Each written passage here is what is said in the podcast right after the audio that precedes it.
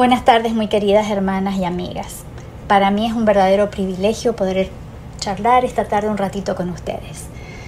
Me han pedido que comparta un pensamiento y quisiera compartir algo que el Señor me dio primeramente a mí hace ya varias semanas. Quiera el Señor que sea de bendición para ustedes como lo fue también para mí. Lo que voy a compartir no es nada nuevo, pero al estudiarlo el Señor me habló de una manera fresca y diferente. La lectura de hoy menciona a María o Miriam, hermana de Moisés y Aarón. Y entre otros puntos vamos a destacar uno que nos habla de ella y ver qué podemos aprender. ¿Me acompañan? Vamos a leer en un momento Éxodo 15, 1 al 21, pero primero quisiera ponerlo un poco en contexto. Imagínense ser parte del pueblo de Israel en el desierto. Persiguiéndonos está el enemigo, el ejército poderoso del faraón, y por delante el mar rojo. Llegamos a un lugar que pareciera no tener salida. Si nos quedamos donde estamos, moriremos a mano de los egipcios, y si seguimos, moriremos ahogados. ¿No es verdad que nos hemos sentido así muchas veces en nuestras vidas? Yo sí. Como muchas ya saben, hace unos pocos meses, eh, ya casi un año, empecé con problemas de salud que no tenían explicación ni razón y que cada día se iban agravando más. Mi mayor enemigo fue la depresión y mi mar rojo, la ansiedad. La verdad es que ahora el mundo entero está viviendo momentos difíciles y de mucha incertidumbre. Algunos han perdido seres queridos, otros están en medio de una enfermedad grave, muchos han perdido sus trabajos o quizás no saben de dónde vendrá el próximo bocado de comida. A veces estamos rodeados de la soledad, la depresión, los problemas con nuestros hijos, nuestros maridos, nuestros familiares el mundo entero está en crisis, paralizado y no ve la salida. Pero ¿qué podemos sacar de la historia registrada en Éxodo? Que cuando ellos quedaron quietos, paralizados, sin saber qué hacer, es cuando Dios obró. ¿Saben qué me ayudó a mí a salir de mi problema y ahora poder dar gracias al Señor por haberme dado la victoria?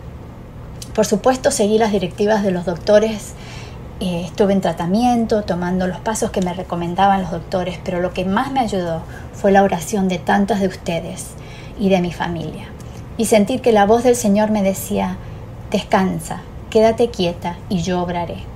En Éxodo vemos que el pueblo de Israel no tenía más recursos, solo Dios podía salvarlos, y como bien sabemos así lo hizo.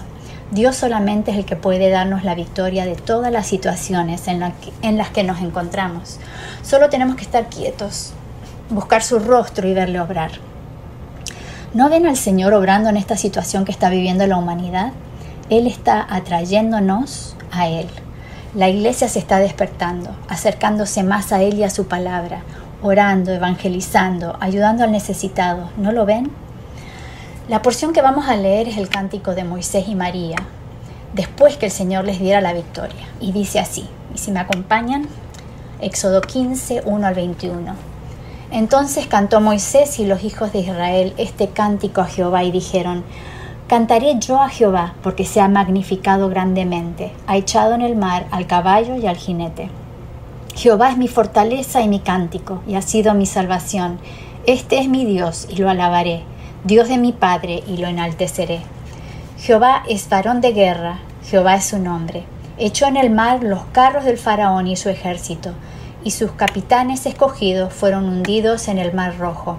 Los abismos los cubrieron, descendieron a las profundidades como piedra.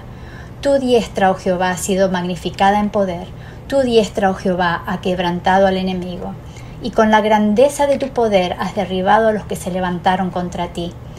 Enviaste tu ira, los consumió como a hojarasca.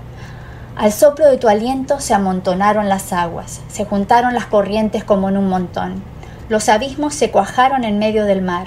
El enemigo dijo, perseguiré, apresaré, repartiré despojos, mi alma se saciará de ellos. Sacaré mi espada, los destruirá mi mano. Soplaste con tu viento, los cubrió el mar, se hundieron como plomo en las impetuosas aguas. ¿Quién como tú, oh Jehová, entre los dioses? ¿Quién como tú, magnífico en santidad, terrible en maravillosas hazañas, hacedor de prodigios? Extendiste tu diestra, la tierra los tragó. Condujiste en tu misericordia a este pueblo que redimiste, lo llevaste con tu poder a tu santa morada. Lo oirán los pueblos y temblarán, se apoderará dolor de la tierra de los filisteos. Entonces los caudillos de Don se turbarán, a los valientes de Moab les sobrecogerá temblor. Se acobardarán todos los moradores de Canaán, caiga sobre ellos temblor y espanto. A la grandeza de tu brazo enmudezcan como una piedra, hasta que haya pasado tu pueblo, oh Jehová, hasta que haya pasado este pueblo que tú rescataste. Tú los introducirás y los plantarás en el monte de tu heredad, en el lugar de tu morada que tú has preparado, oh Jehová, en el santuario que tus manos, oh Jehová, han afirmado. Jehová reinará eternamente y para siempre, porque Faraón entró cabalgando con sus carros y su gente de a caballo en el mar, y Jehová hizo volver las aguas del mar sobre ellos. Mas los hijos de Israel pasaron en seco por en medio del mar. Y María la profetisa, hermana de Aarón, tomó un pandero en su mano, y todas las mujeres salieron en pos de ella con panderos y danzas. Y María les respondía, Cantad a Jehová, porque en extremo se ha engrandecido, ha echado en el mar al caballo y al jinete. Qué hermosa historia de victoria y qué hermosa canción. Les comparto algunos puntos que se destacan para mí y seguramente ustedes encontrarán muchos más. Pero el primer punto es Jehová es el fuerte en batalla y el único que merece la gloria. No sé si notaron que ninguno de los 21 versículos menciona nada sobre algo que hiciera el pueblo o que hicieran Moisés, Aarón o María. El Señor es el victorioso en batalla, solo Él da la victoria y la gloria le pertenece sola, solo a Él. Que así sea también en nuestras vidas. El segundo punto está en el versículo 9 y dice, el enemigo dijo, perseguiré, apresaré, repartiré despojos, mi alma se saciará de ellos, sacaré mi espada, los destruirá mi mano. ¿No es así también como es nuestro enemigo Satanás? Él quiere destruirnos, perseguirnos y se jacta de su poder sobre la humanidad. Pero gracias al Señor por los versículos que siguen y que dicen así, soplaste con tu viento y los cubrió el mar, se hundieron como plomo en las impetuosas aguas.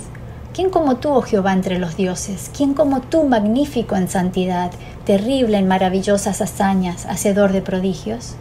Con un soplo de su boca Dios dio la victoria. El enemigo no puede hacer nada contra Dios y su pueblo. En el punto 3 encontré resultados después de vivir una victoria así tan grande. Para mí el primer resultado fue la actitud del pueblo de Israel. ¿Y cuál fue esa actitud? Fue la alabanza y la adoración. Sabían bien quién les había liberado, quién había vencido al enemigo, y su respuesta fue alabar. El segundo resultado fue la fe. Ellos confiaban que Dios les daría la victoria sobre batallas futuras, porque habían visto la mano de Dios obrar y creían en su promesa que les daría la tierra prometida. ¿Qué aliento es esto para mi vida? Al ver victorias de nuestro Dios en el pasado y en el presente en mi propia vida, eso me alienta a ver las victorias futuras. Nuestro Dios es el Dios fuerte en batalla. El tercer resultado es el testimonio. Lo encontramos en el versículo 14 el cual dice, lo oirán los pueblos. Qué hermosa oportunidad de testificar a otros con nuestras vidas al proclamar lo que Dios ha hecho en nosotros y por nosotros. ¿El Señor te dio la victoria?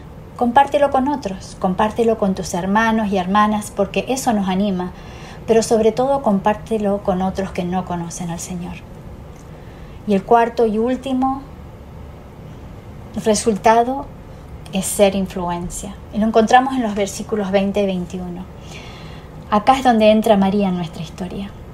Y dice María, la profetisa hermana de Aarón, tomó un pandero en su mano, y todas las mujeres salieron en pos de ella con panderos y danzas. Y María les respondía, Cantad a Jehová porque en extremo se ha engrandecido, ha echado en el mar al caballo y al jinete. María era una líder entre las mujeres. En esta oportunidad Éxodo nos cuenta que ella guió a las mujeres en la alabanza y las mujeres le siguieron. Esto me habla a mí de que era una mujer de influencia. Ella alabó a Dios y otras le siguieron e imitaron. Qué hermoso que es pensar que nosotras también podemos ser influencia para otras mujeres. Las mujeres siguieron a María porque ella con su vida mostraba su confianza en Jehová y no podía callar. Tenía que proclamar lo que Dios había hecho por ellos.